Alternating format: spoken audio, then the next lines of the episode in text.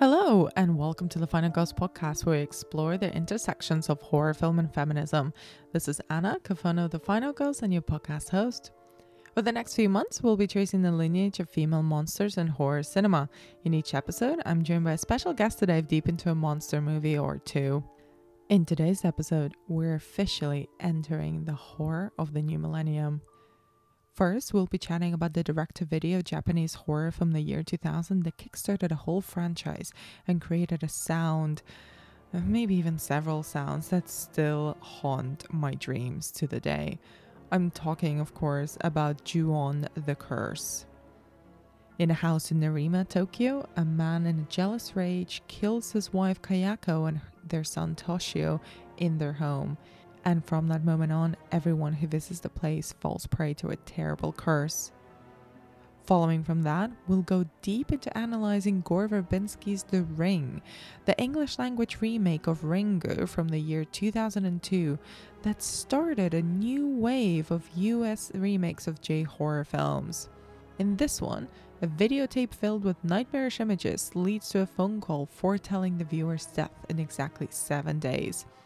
Reporter Rachel Keller tracks down the video and watches it. And now she's got seven days to unravel the mystery behind the tape. I'm joined in this episode by writer and host of the Kilt podcast, Louise Blain, to go into exactly what makes both Ju-on and The Ring so terrifying even to this day. As always, our conversation will be entirely spoilerific, so if you're not familiar with the stories behind Ju-on or The Ring, I suggest you seek them out first.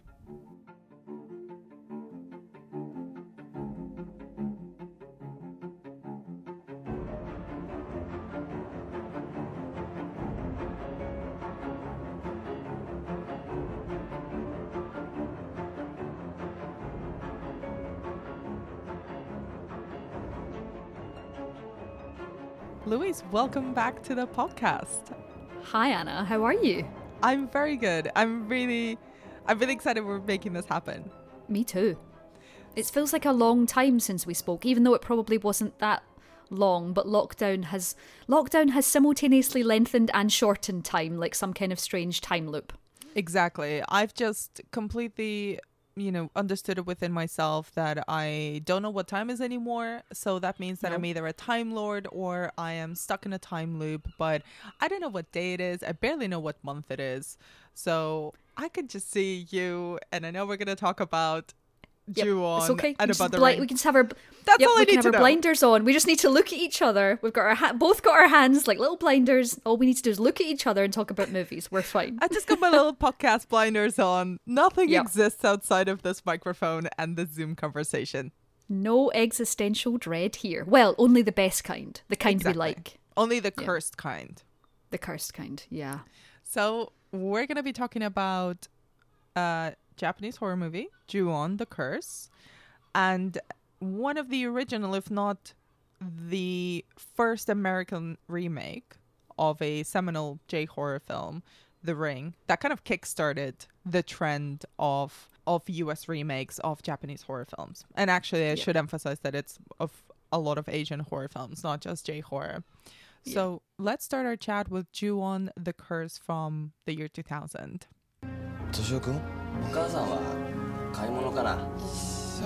一緒？お父さんと一緒に出かけたの？うん。そうか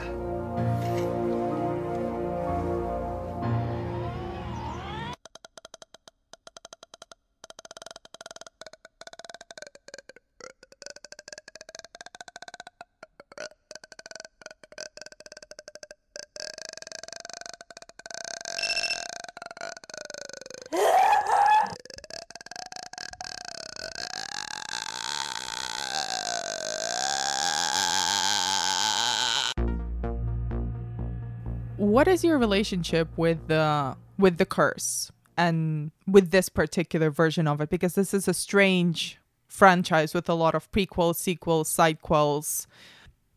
Yeah, so I think I'm like a lot of people in that the first time I actually encountered the Ju-on series was The Grudge. And it was the original Grudge. It wasn't even the, the SMG version of The Grudge. It was the original Grudge. It got a, I think it got a cinema release here because I remember going to see it um, and genuinely being petrified in a, in a new way that I hadn't really been scared before. You know, that noise, the, the, the sort of iconic look of that house. So actually, the direct to video Ju-on the Curse and Ju-on the Curse 2 I hadn't seen before. So I'd read a lot about them. I knew they were present. I knew they were they came after two previous short films.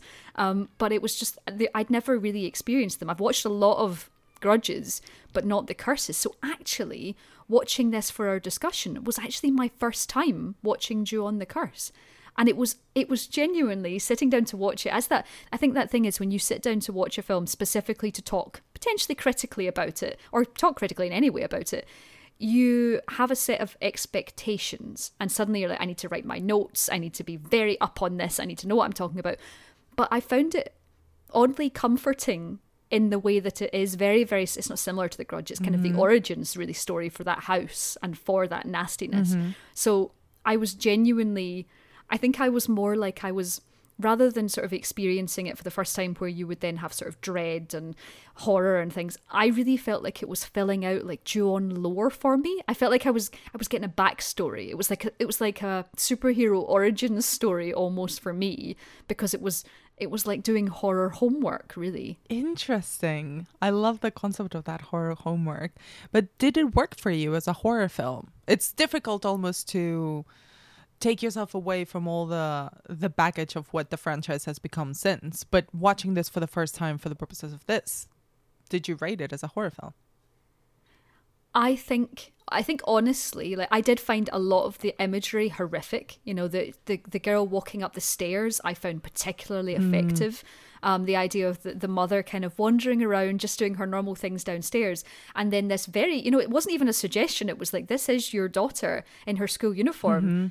Dead, who has come back and is staggering up the stairs. Like, I found that genuinely quite disturbing. And I think that's probably one of the only moments in it that I found sort of genuine fear in that I wasn't automatically thinking about every other grudge film I'd seen. Mm-hmm. Because I think by the time you see her crawling down the stairs, mm-hmm. twisted and broken, that imagery is inherently nasty, it's inherently horrible. But you have seen an awful lot of those white faces and those eyes and, uh, you know, globules of blood pouring from mouths to the point where it's not its fault, it's mine, but I have seen an awful lot of that. But to under, I think there was a lot of stuff in it that I actually I didn't know about or had forgotten about, which was the horrible murder of the the baby. Mm-hmm. That was the even the suggestion of that was truly horrific, and I think watching all of that and going. No wonder there's a grudge. you know, no wonder there's a horrible curse on this house that is full of hatred and nastiness and and genuine fear. And I think so it was almost like a sort of fairy tale of horror for me um, that had very sort of terrifying points, but I think because of its disjointed nature as well, was it six parts? Yeah. I think of something super modern. I think of something like Host, which I obviously saw you talking, watch, watched your BFI uh, stuff about. That has a very specific structure. It's only mm-hmm. 56 minutes long. You have 15 minutes of exposition, so to speak, and then you have 40 minutes of relentlessness. Mm-hmm. And it's very much, it can build you up, it can get you excited. Mm-hmm. So suddenly, when you split a story up into six, it feels like you'll go up and then you'll drop again and you'll be back to somewhere else. And you actually spend a lot of time going, oh, so when does this set and when does this happen? And it doesn't have quite the same, even as uh, there's a lot of anth- anthology short films that that still manage to maintain a sense of dread. So I actually found that doing it in that specific order instead of a flow, I actually felt quite disconnected from it. So I'm sounding like I'm being really mean to it. I think my approach to it repeatedly disconnected me from it in a really quite challenging way. Yeah, I find it interesting, and I was gonna bring up the structure because it's one of those things that I'd forgotten about the film. Yeah. I think I saw it ages ago, and I hadn't, I haven't revisited it since. So the structure is definitely something that takes you out of it because it sort of forces you to try to piece together how the film is presenting itself. Whilst Yeah. the images are incredibly familiar, the story, the backstory, the filling in of the the story behind the curse is is there. Like that's I think at the heart of the story, but it takes it takes you some conscious effort to piece it together. Um, maybe because we're just not accustomed to this sort of that keeps going back and forth and telling different stories, but then also having a very simple central narrative at the heart of it, which is a, ven- a jealous husband murders his wife, his kid, their kid, their cat. He murders Their their cat. Yes. And their then- cat. Their sacred cat. and then they Yep. murder he murders the the unborn child and the wife of the guy who his wife uh, has a years long crush on you know it's a very it's Yeah. a very kind of simple vengeance and jealousy narrative at the heart of it but it's all disjointed Totally. so i find it really interesting that you bring up kind of fairy tales so what do you out of the the tales that were told of of the curse which one worked the best for you and did you think the connection between them was strong enough Hmm. Which one did? You know, I think the idea of the girls running to school, I loved that. And I think I love that because and it's something that happens in the ring as well. And it's this idea of the idea of female relationships and young teenage relationships. And even though that was I think that was her tutor or it's someone that she you know I think there's something there where uh, there was definitely a a connection in the relatability i think you know the idea of being of being young and that relate i think it is that relatability you know it is going to school getting strange calls from mm-hmm. strange numbers i think anywhere where i really especially liked was anywhere where technology was involved because i think then and and I I look looked at it through today's lens of the fact that you would never feel safe. You know, right now we understand that if we check in on Facebook, someone knows where we are. But someone calling your phone or some something not making your CD Walkman work, mm-hmm. I think those technological creeping th- things the fact that you i mean what's the idea of a ghost story? A mm-hmm. haunted house. Mm-hmm. A haunted house has an old fashioned idea to it that you go into a haunted house and things go boo. But actually the idea that if you go to the haunted house and things go boo but even when you leave it can call you and it can find ways to find you and it will use any means to do it. And i think that entire idea of using technology especially through young women where your your phone is your lifeline it's your social work it's your everything. And the fact that this number 44444 which i think was the name of the short film before mm-hmm. Ju-on the curse i think that i really love and i th- i don't think i've ever really lost that love of tech being used against us because it's a perfect it's not quite sci-fi but it's a quite perfect melding mm-hmm. of supernatural and what we take for granted to keep us safe. So i think that particular section i found the creepiest you know sitting in mm-hmm. that especially in a she was in a dark classroom wasn't she? And she couldn't keep the light on. And i think the simplicity of not being able to keep that light on or not being able to or getting these calls and seeing things in the dark in a mm-hmm. school especially. So all of that worked really well for me. Mm-hmm. And i feel like i guess if i'd seen it through I guess it's just a kind of thing of, oh, and that person's dead now, and we're going to see their body, and we're going to see their bottom jaw or not. it's just- the top jaw. I I almost feel sad that I would have spent a lot longer in their company being haunted by mm-hmm. things. This was a direct to video horror. And it didn't ever get a theatrical release, but it spawned the franchise that became Ju-on. It does still have that very grainy direct to video style to it. Yeah, it does. And it, it kind of elevates the nastiness for me. So, what did you think of that approach? Because it's something that quite easily might not age that well. It's very digital video in the year in the early noughties. Did it work for you? Do you know? I think it. I think it did, and and I think the problem for me was there's actually only two years of a difference between when that was released and when the remake of The Ring, which we'll talk about next, came out. Mm-hmm. And I watched The Ring first, so I went from Ring to Curse, and it was in four by was it four by three? It certainly was. It felt small. Yeah. It felt really scuzzy, but it also felt very intimate for that. And you're quite mm. right in the fact that it really it does get quite invasive because it does look like something that you've maybe stumbled upon watching TV in the middle of the night. It feels voyeuristic. Yeah, it does. It has that kind of yeah, you're right. And I think there's actually very, very little there's more conversations in it further on. Lots of it is just reactions.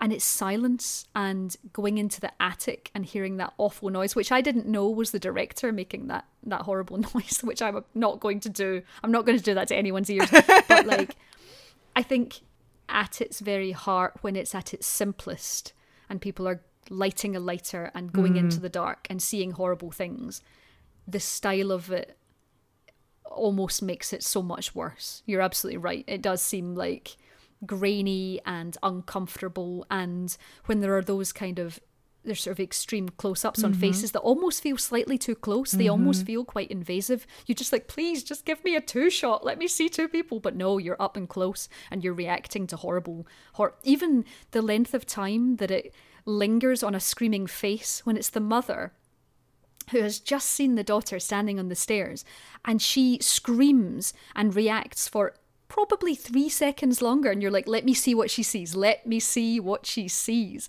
And when it eventually does obviously it doesn't disappoint but it mm-hmm. actually those kind of bits are quite masterfully no you're going to wait. You're going to wait until we want you to see the horrific thing I love that. You're so right. And the other thing that I think is quite emblematic of this film, and I'm not sure I'm I wouldn't be confident enough to say it's a it started the trend.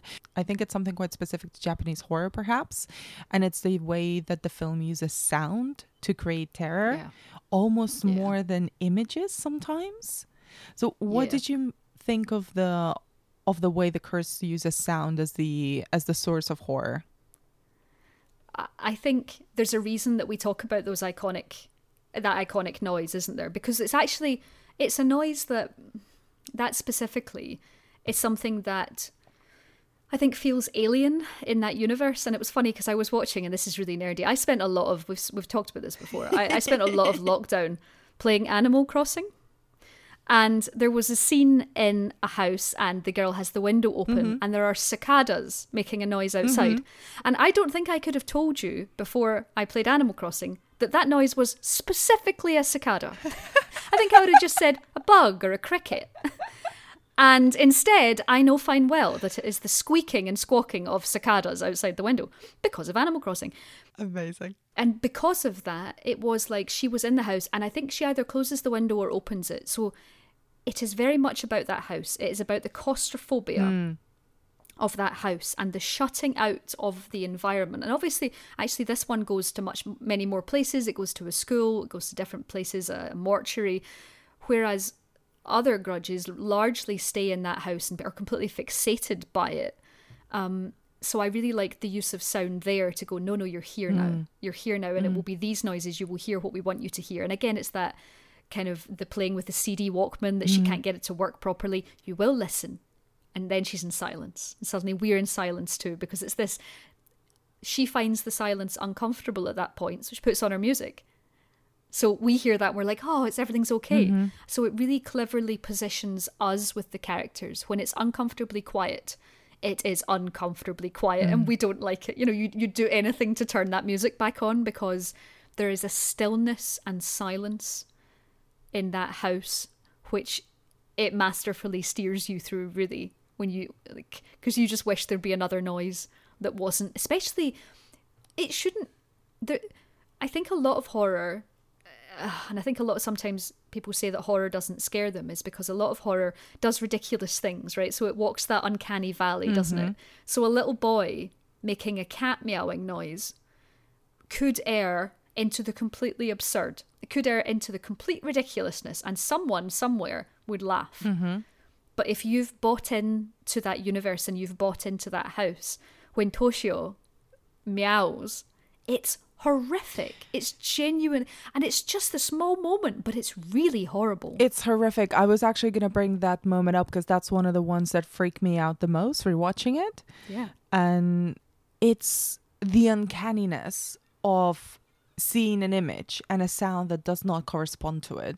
The image of Toshio is already, I mean, you know, little kids are creepy. Let's just put that out there. They are creepy. They're creepy. Yeah. A little kid staring at you intensely and not saying anything. Extra creepy. And also when she picks up the phone call and there's the cat meow and it's sort of a screechy meow, like it's a cat in pain, which is a very Yep. unsettling noise in itself. The you know the iconic sound that we reference that I 100% will put in the edit, but I I Of course I'm will. not gonna try to do it You're now. not doing it? I'm not gonna do it now. I might do it later. Let me finish my gin first. but it's this it's sounds that sort of are familiar enough that we can sort of kind of recognize them, but they are imbued with a creepiness that makes them unsettling. And the fact that they don't match with the images that we're seeing. Like if we see someone, you mentioned something before that completely taps into it. We see, say, someone with their mouth open with a grimace on their face, but they're not screaming. That becomes Yeah. terrifying, even though we don't hear the sound, because it's Yeah. this the disjointed Yeah, it's image. discordant. Yeah. Yeah. And the same when we see an image or a figure and the sound that's emanating from them just does not fit our understanding of that reality. It completely upsets you. And I found the the fact that the graininess and the kind of intense realism almost of the way that it was shot, contrasting with these discordant images and sound, made it creepier for me. I think that's something that, you know, I especially I think when I started experiencing Japanese horror, I think that was the big thing for us. I think I think we were all very no matter when we saw it, we were used to a, a, sty- a certain style of horror mm-hmm. film. And especially in the early noughties, what had we had? At the, at the late 90s, we'd had Scream, we'd had Final Destination, we'd had loads of slashers, we'd had all of those things. And we thought we knew what it meant to be scared. And we'd had, what else did we had? We had those Dark Castle movies, House on Haunted Hill. Hmm. We'd had a lot of really slick, really glossy movies. Mm-hmm. And then when the Japanese horror audience when the when it arrived in cinemas here and when it we were finally uncovering you know what what was there it felt so different mm-hmm. because it had different rules and it was these rules of you are going to be scared of noises you are going to go into a haunted house and you're not going to like it when the things creak but previously we'd have thought oh ghost stories like that they'll mm-hmm. never scare me.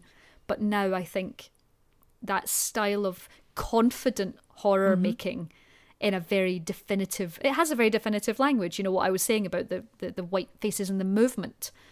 That doesn't those things are terrifying but they were they were more so because we'd never seen anything like that before Yeah. and it can still su- surprise now Yeah, and they're also, you know, very culturally specific, and there's definitely Totally. nuances to Japanese culture that we're not able to pick up for sure.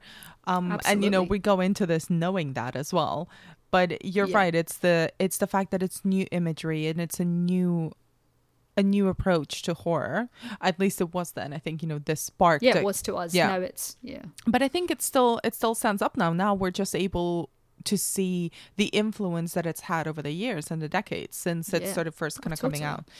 And I wanted to move on a little bit to the key monster of the film. So, you know, in this series we're just looking at the f- monsters feminine and female monsters and the many ways that they've presented themselves. Basically any female character that's presented as a supernatural villain. Uh, so what do you make of Kayako? I have always found Kayako absolutely terrifying. Kayako is truly I think um I think the interesting thing about Kayako, and I think it's something that I think about now because I, I think about things with a little bit more analysis. I think of the the fact that she is the saddest character. Really, she's uh so she's a product of rage and toxic masculinity and jealousy and everything horrific from the fact that she was in she had a family and a cat and a nice house and was murdered you know and i think the idea of this enduring anger and it's it's just a sadness as well. Like i feel really i feel really sad for her. Mm-hmm. I am afraid of her and i feel sad for her and i feel like the desperation of just being literally cursed mm. to just do this forever because of the nature of the death is just the saddest most horrific thing. And it and uh, is objectively scary she is a scary presence you know she is and it's that obsession with with hair and the twitchy movement and just seeing an eye. Gosh, horror is obsessed with eyes. It's just obsessed with just having eyes. And I, the, in terms of imagery, she's the most fascinatingly terrifying soul existence. And it's something that we'll talk about a little bit later on with Ring. You know, that particular presence doesn't get any less terrifying with age, shall we say. She is sad and scary all at once. Do you get enough of her in the film? No, not in that one. No, she's almost. But wi- but you know that scene with her is awful. Yep. And I especially love the angle. Mm-hmm. So when she's come down the stairs, and I lo- actually every shot on those stairs, I love. Who knew that a ninety degree angle on some stairs would be so thrilling and terrifying? but I love those stairs. I genuinely love those stairs. Um, but once she's done that, I love the shot, the top down shot, because it just over accentuates the absolute unnatural positioning of her body and movement. Mm-hmm. And I suppose while I could feel like, oh, she's not used enough, by the fact that she is used in sort of a very potent way Mm-hmm. in one particular scene, or, or you know, the scene with the, the bag is quite Oh strange. God. She's in that bag. Yes. That's horrible. I love that's my favorite scene. Yeah. Where the bag is just moving and you just see her hand rip through the bag Yeah. and reach out Yeah. to her husband who she kills. Yes. Well, I'm glad she got him. Yeah. Good for her. I was really glad she got him. That was quite that was very satisfying. But obviously not what he's holding, but like I do she does enough and it's a very short film. It was what, an hour and 10 minutes? yes. It's really short I love that. In comparison to our next film, which is very long. Before we move on into the ring, Ju-on the Curse, the one that we're discussing, which you know I've mentioned several times, is the direct-to-video one. So sometimes it's a little Yeah. bit forgotten because it's not as glossy. It didn't get a theatrical release, and all the the legacy and the life uh, the life cycle of a film that gets a theatrical release and then a home entertainment release. So. And it was the source of many sequels and a whole franchise and a world and, and many ripoffs as well. But would you Yep. recommend the contemporary horror fans seek this particular one out? Yes. Yeah, because it's doing your horror homework. it's it's it's um crossing your T's and dotting your I's with regards to this particular franchise. I don't. I, I genuinely, I'm really sad that I hadn't seen it already, but I was so happy that I did. It just feels like that little extra jigsaw piece fastening in, um, which I didn't really knew know I needed, but I really did. It turns out. So yes, absolutely, watch it. It's what two pound forty nine. In fact, I think I found out after I rented it from Amazon that it's available on Shudder. Yeah, so watch it on Shudder because you've probably already got it for Host and Pool and, and Pythagore and all of those things. Watch it on Shudder. There's nothing to lose except an hour, and you've got, it turns out, plenty of time right now. Yes, time is but a concept, and a concept that must be filled with horror films. Correct. That is that is my understanding of time now. But you know, let's move on to our conversation about the ring. Have you heard about this videotape that kills you when you watch it? You start to play it, and it's like somebody's nightmare. And as soon as it's over, your phone rings. And what they say is, you will die in seven days.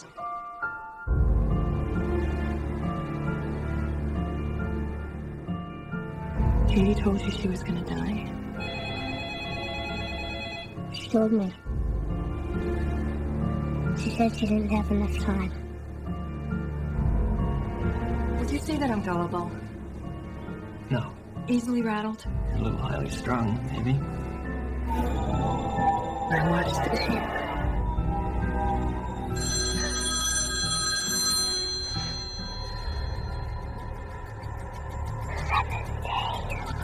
I'm not gonna get all worked up over some rumor. Yeah, show it to me.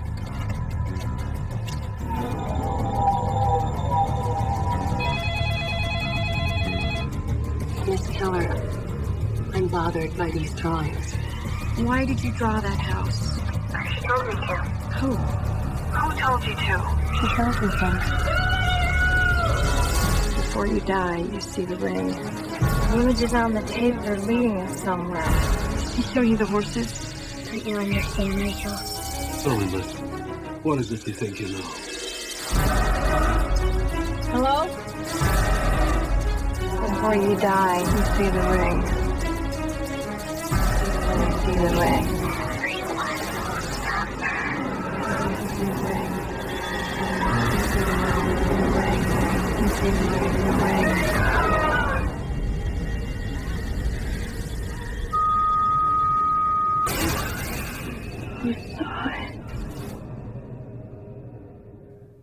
I really wanted to talk about this one because it was the first of its kind in many ways. Yeah. And it set a whole trend. And I think it really blew up J horror and Asian horror in a wider sense. Uh, it brought it to the attention of English language audiences. You know, it's a big, glossy American remake. So, but I want to talk a little bit about the film in isolation, just about what it is without kind of, you know, being trapped by its legacy and the history of it. But what's your relationship with the 2002 The Ring? So I have a really fun relationship with this movie and the fact that I used to listen to a lot of XFM when I was however old I was. How old was I? I was 17. There we go. I was fresh faced and 17. And um, I won a competition to have cinema tickets to see the and I didn't know what it was. I, I didn't know anything about it. I was young and naive and lived on the west coast of Scotland and I had never even heard of Ringu and all of these things. You know, I was I was young and I won tickets and I went through to Edinburgh and I watched it. And I can honestly say that when she came through the television I brought my knees up to protect my face. and I've only ever done that in one other movie, and that was in Paranormal Activity, which I did in the cinema. I brought my knees up to protect my face and almost broke my nose. And that happened to me when I saw that movie. So I have a naive, sweet, lovely horror, baby horror fan reaction to that movie that I'm really, I, I still love it. I still love the feeling of how, how I felt like the minute she pushed through that screen she'd pushed into she'd pushed a button in my head that broke me you know? Something happens. I was this this isn't allowed. This isn't the rule. The next step for her would have been to crawl out of the cinema screen which at that point felt very possible anna. Like it felt like every rule there was no rules. What was the rule book? The rule book had been thrown in the well. Like what was this? And i think watching it now where it doesn't obviously have the same visceral, oh my god, what am I going to do? I'm going to die reaction. I still love it. I still I see more flaws in this movie, but that Gore Verbinski for me then did not couldn't do any wrong. He had done something magical and scared the ever loving shit out of me. I mean, you're just making my dead black heart just sore this is this is what those moments with especially with horror films where we feel like something might crawl out of the cinema or the TV screen yeah. or whatever uh, never leave you. They're kind no. of defining moments. I love that. And and I think I think what's really I think what's sad about that afterwards is the fact that you tell people about it and then inevitably you speak to someone who has seen the original mm.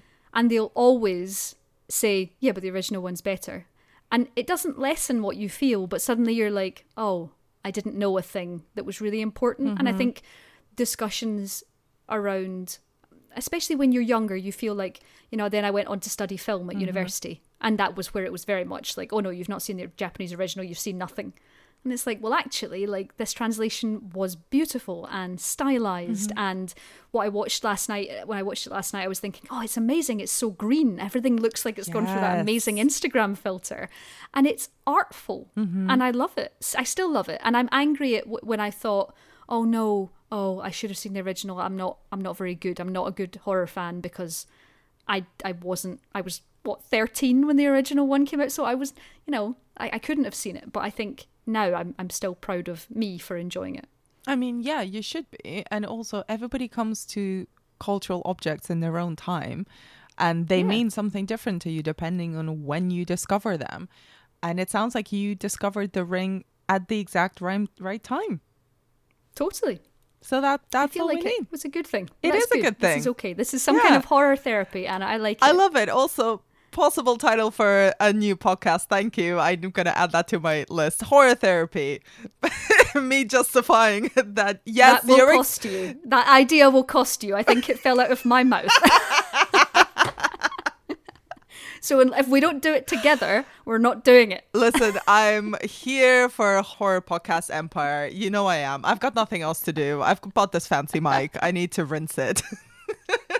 Do it.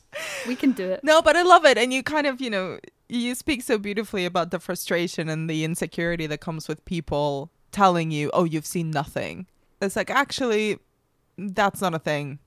I've I've seen that. I've heard that in every single possible room, festival, stage, green room, meeting room scenario. And actually, it's always bullshit. You see things at the time you want to see them. You connect with things that you need to connect with. And if you end up working in film, you gravitate towards working you know if you're lucky and you're really really driven you gravitate towards working around the films that you connect with.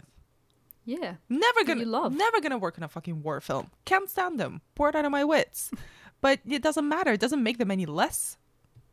No, so totally. that a massive aside just because you touched on a subject that i really get really incensed about No, it's good. It's good. It's, I think it's the thing we all have. I think we all have insecurities about hmm. not knowing enough or not having enough of our homework done. You know, like yeah it, we can only watch so much, and what we think of it is what we watch. So Exactly. And you mentioned something, you know, going back to the ring is Gore Verbinski and his style. And even Yeah. rewatching it, it's an incredibly stylish film. It's Yeah. so cold and rainy, austere. And yeah, now we look at it almost as if it's got an Instagram filter on, but that's not language or visual No. aesthetics that we had that existed in 2002. So, what do you make of the film visually? Do you know the first thing that pops into my mind is uh, the little boy making a peanut butter and jam sandwich.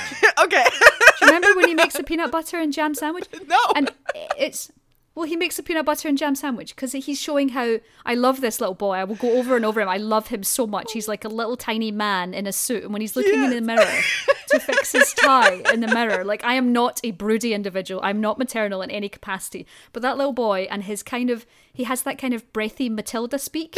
I don't know if they bred like an entire collection of little children who were all in the late noughties going whispering, but also being like tiny adults in children bodies because that worked because that's definitely what he is. But going back to the style of the movie, I can see your face. We're, we're you're, you you have a look on your face. It's like Louise, what are you talking about? Stop No, this now. I look like a little dramatic chimpunk. I'm like, oh my god, keep going. I'm so here for all of this. I, I, the, the reason I do have a point, a point for this, it's not just me squeeing over the tiny child, but Gore Verbinski decides in the middle of his Japanese, uh, you know, remake of a Japanese of an iconic Japanese horror movie that he has the time to show someone spreading peanut butter on bread and then spreading jelly on bread and then making a sandwich. He is very purposeful. You see everything, and I think actually the structure of the ring is very very it's very very simple. You know it's case of you know the the girl the girl dies she goes to the funeral the, the mother says please help me that's what you do you're a journalist. And she goes on a detective hunt and there's literally those beautiful almost iconic moments of scrolling through microfiche and printing off old newspapers and piecing together literal maps and looking at newspapers and all of those things. And it's this great rollicking detective mm-hmm. yarn basically until it becomes a very different film in the third act. Mm-hmm. But i love that kind of detective thriller aspect of it and i love that that time is taken. I think it's really important that that time is taken because when you start and especially in 2002 we were we had watched a lot of these teen slashers we'd watched lots of ghost stories we'd watched two attractive girls tell each other scary stories at the start like that was not new. But i think then to have a very sort of mature, almost mm-hmm. noirish detective story in the middle of it was a really bold choice. I mean, that movie's almost two hours long, mm-hmm. and apparently, reading about it now, it was a lot longer. There were lots of bits cut from it. Um, so I really feel like it's it's one it's a very sort of epic style of horror film as opposed to 86 minutes and you're done. Mm-hmm. And and because he's done that, Gore Verbinski's decided he's he's going to take the time to do things. You know, he's going to take the time to show you a proper story mm-hmm. and a, a feeling. There's a distinct sensation and atmosphere to all of those locations mm-hmm. that I don't think a shorter, less keen eyed horror would be able to express. So, what do you make of the unfolding of the story? You you've brushed over it a little bit, but I'm so keen to hear what you think about the way that the story and the horror of it actually unfolds, because we get our first jump scare, our first scare very early on with the image Yeah. of Katie's death. Still an iconic Yes. scare. Still terrifies me. Totally. Still now. Terrifying, yeah. Yeah. Twisted faces like that are always. There's something. That elongated face is genuinely petrifying. Yeah. So, what do you think about the way that the film unfolds? Because it takes its sweet time after that first jump scare. It does take its sweet time, and I think I appreciate that sweet time even more than I probably always did. I think I really like knowing how I, I even the the fact that she arrives late to to pick up the son from school. I know that that's a kind, and she's on the phone and she's a bit stressed, and I know that that's a heavy-handed thing. Of she works hard, mm-hmm. she's a she's you know she's perhaps you know neglected her son slightly, you know she's a she's a busy mother, she's a single mother, but I appreciated then after that we I read a lot of the stuff um, talking about a lot of people were really mean about this was an introduction for Naomi Watts, which is crazy for me because we always think Naomi Watts is this mega star, but actually at the time, Gore Verbinski felt like he introduced Naomi Yeah, Watts. she Like, was he was not like, a Here, star." have Naomi Watts. Yeah. And I really, as a character, I really like her. I like her drive. Mm-hmm. I don't approve of her parenting style, but I don't have one, so who am I to parent? And I feel like she genuinely, before we sort of retreat into horrific horror again, Mm-hmm. I think we genuinely find out who she is, and she has a complex relationship with with the you know the father of her little boy, and I think like I enjoy the story gradually unfolding all around this tape. So she's obviously holding this VHS to find the origin story of this VHS. And I almost love how simple the the sort of Scooby Doo-ness of it. It's like, oh, I've got a picture of them. They went to a camp, a, a, cabin. Let's go to the cabin. So it's very Evil Dead. And suddenly you're like, we're at a cabin. It's horrible, but she happens to pick the right VHS off the off the bookcase of VHSs, and all of that's quite contrived. But regardless of that, from there, I find it irresistibly watchable from that point as she tries to, you know, you, you have a very simple thing of, oh, you've watched the tape, you've now got seven days. Mm-hmm. And that's when the movie goes into its, you find the first day, it's like Thursday, day one. Mm-hmm. And you're immediately on a clock and you know that time is of the essence, even if the movie doesn't. And um, it's relentless from there on. So despite its length, the way the story unfolds, I feel like is quite essential. Mm-hmm. Let's dive a little bit deeper into the actual horror of it. One of the key, I think, still iconic visual elements of The Ring is the way that Verbinski reshoots and adds so much surrealist and fucked up imagery to the tape. It's really fucked up. It's like I still I gotta admit I've watched way too too many horror films to count in my lifetime. I still get a little bit freaked out with that tape. What do you make of the of the imagery of the tape and the way that it infects the reality of the film? First thing I want to say about the imagery of the tape, before we go on to the imagery of the tape, when the VHS was released back originally, if you put it in your VHS player and then rewound it, you would find the video. No fucking way. I read from multiple sources that it used in a really inventive thing. If you rewound it, then that was that you found the video. Oh, which sounds My. absolutely fascinating. And now it's available if you have the DVD. It's available as a DVD extra, but it can't be skipped or fast forwarded through. You have to, uh, or paused even. You have to watch the whole thing. Apparently, is something that it can do as well. But that's because that imagery is horrific. It feels like you are infecting your brain with something that you should not be watching. And I think, you know, I, I listened to uh, the Evolution of Horror episode uh, with Mike and, oh gosh, is it? Is her name Pamela? She the the silent cinema specialist. and Pamela, they were yeah. talking about Unshia, Pamela and they were talking about Un Chien Andalou. Mm-hmm. And this is if if Un Chien Andalou is not considered a horror movie, I think it is because of its eyeball. This is horror cinema's Un Chien Andalou on crack. Like incre- like the imagery in the ring short like the horrible yes there's the basics like there's the horrible bug like that's really nasty or here's the fly.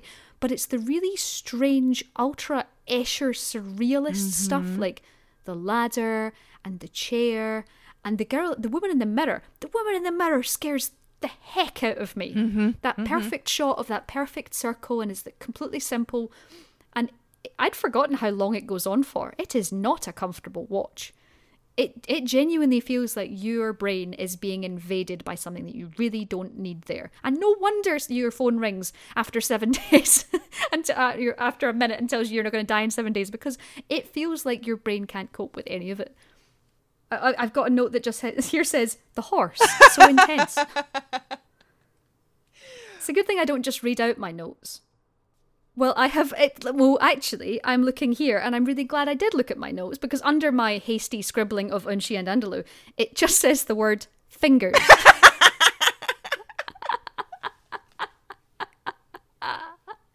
What does that mean? so mean? that's obviously thinking about the little box full of fingers that are all twitching, which I think might be one of the most disturbing bits of that video.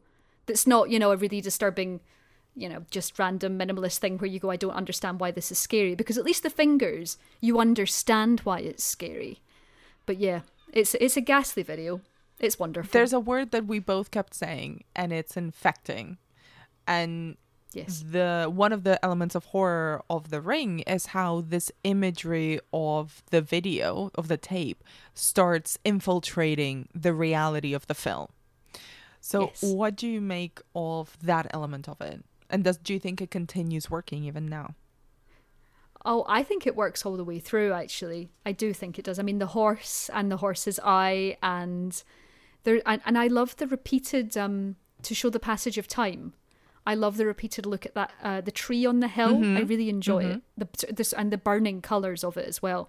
I think you realize how stylized it all is when especially closer to the end when she falls into the she's pushed into the well mm-hmm. and the stone covers and he's trying to rescue her. And he goes outside and the lighting is so unreal utterly unreal in, in many different ways. But i think it works really well with it because by that point you know the rules you know how it's you know how it's all working you know the central conceit of this girl that shouldn't be mm-hmm. that is existing under this house that i really felt like by that it had earned itself all the references to the ring and it had also it also really explained them as well like i think her projecting her furious consciousness onto a vhs tape i think is really interesting because i think there's a lot of I was saying about the technology and young women being rung in their technology and their technology messing with them. There's actually like a real, almost in reality, you know, like in terms of things like moral panics, um, when it's to do with women and it's to do with technology, it, it's almost like a punishment of women not sh- not being able to have technology or this is what happens if women have technology terrible things will happen. It's almost an inequality of this um i think there's a really interesting relationship between the feminine and what's expected of a woman to have children and to keep the house and to do all of these things but to play with what are inherently still regarded by many as boys toys um, I think there's a really interesting relationship with there um, that can always be unpicked. Of well, this is what happens if if women get to talk on podcasts, or this is what happens if people have views on these things. So I think the fact that the fact that Samara chooses a VHS and chooses technology and chooses phones and infects people that way and uses a television and white noise like all of these things are distinctly futuristic. They are te- again that use of technology the idea that you cannot escape. Of course you're surrounded by screens. I think the fact that um, especially the, the scare at the start the teenagers the turning on of the television those things are scary because they're things that we think we have control over so the fact that she chooses these particular outlets are especially fascinating to me That's such an incredible read on the film. You're so right. And you've mentioned Samara, but we haven't really spoken about her. So what do you think of Samara as the the key monster of the ring? and also of the way the film plays with our expectations of who she is. I actually I really enjoy the fact that we're meant to think that by that Rachel's mission is to rescue Samara. Like I love that idea. I love the fact that she's like, we found her bones, everything's fine. Yes. you know, you know, that's quite a Buffy thing. it's It's, like an- we rescued the bones, we put them in the right place, and everything's okay. You know, like they just they were just trying to send us a message. You know, Mm-hmm. no, no, she's not trying to send you a message. She still wants to kill your child. like. Like, even if she's been giving him creepy messages going, Oh, I can hear the horses, she still wants to kill your child. So I, so I really like how that messes with not just her expectations of what that ghost wants, but ours as well, because mm-hmm. that's a whole other part of the film. We think, oh, we think the bit in the well is the end. That's the final fight. That's the big bad, right? No, it's not the big bad. So, and I also love the fact that the idea that no, she is intrinsically bad. And I think a lot of um a lot of movies are always sort of averse to saying children are bad. They're just like, no, they're not bad. You just think they are because you're you're uh, sort of you're putting your own thoughts onto them. Or they're bad because there was a reason they became evil. Yes. Yeah. Yeah, it's an abu- a horrible abuse story. Mm-hmm. You know, I-, I hated that Rob Zombie did that with Halloween. He p- he made he put a really scuzzy abuse story onto it. When actually, what's scarier about Michael Myers is that he just killed people. Yes. he didn't he didn't need a he didn't need a story. He's scary anyway. So Samara is creepy, mind melding, celluloid melting Michael Myers. The fact that she is a tiny human of evil, and that's okay. And the fact that the third act, of, the bonus third act of the film is when it comes and bites you in the ass. Mm-hmm. I love, and I love the fact that because you know Rachel decides that like, she's not been a great mother. Mm-hmm. This is her being a great mother. So there's mm-hmm. all this sort of motherhood stuff tied into it, and it's the cradling of Samara as and that's a horrible bit you know when she's she's holding the the body which then the eyeball melts out the side you see like the eyeball just goes all melty and gluey and it was just an, an added moment of ick in a movie that had already had enough body horror of nails in walls and choking up hair real physicality mm-hmm. that was just that was just the grim hairy icing on the already vile cake like, ah. But no, I couldn't agree with you more. I think it's also quite interesting because it's not something I think at that time, and maybe not even still, we're used to experiencing from American or, you know, broadly speaking, English language horror films. We're, Totally. so, we're sort of used to this narrative of, oh, if there's a curse, if there's a haunting, if there's a demon or an evil force or monster of any kind, especially when it's presented as a little girl, a little white girl, which is you know the the picture perfect uh, image of innocence that we're told, or that Yep. we're led to believe is the picture perfect image of innocence. It really, I think, was one of the first films that subverts um, our idea of who is the real villain and actually what is the Yep. purpose of the protagonist of Rachel. She has solved the mystery, but actually she can't really do anything. In fact, the only way that she can save herself and her child is by actually being a bad person and extending the curse. She needs to make the Yeah. copy. You know, that's the big kind of reveal in the second third act. And it's the fact that we're she cannot be innocent if she wants to live. And she has to accept this idea that Samara cannot be fixed and she's not meant to be fixed. She's just like you said, tiny little ball of evil. She is. She really is. And what I think is really interesting was they'd apparently introduced a horrific serial killer at the start of the movie who Rachel who kept approaching Rachel and saying you wrote all these things about me but I actually I I'm like I regret my actions. He got out of prison for mm-hmm. some reason. I regret my actions. And she said I don't believe you. I don't believe you. You're skeevy. You're skeevy. And then apparently he then disappears for the entire rest of the movie. And then at the end that's who she hands the video to so there was a cut of the movie that had this scapegoat for her to keep. So he deserved to die. Somebody morally awful was going to watch the tape and die, so it wasn't as bad. So it's mm-hmm. far, far better with that cold look on her face because obviously she thought the, the the whole point of that thing was for her to know who she was giving it to. Mm-hmm. But our movie, like we had it cut, so we didn't get to find that out. So she knew where it was going, and it, it's therefore much scarier because you think she doesn't care who she gives it to as long as she shows it to someone that's that that can take the curse away. Which I find really interesting. They took that away from her. Yeah.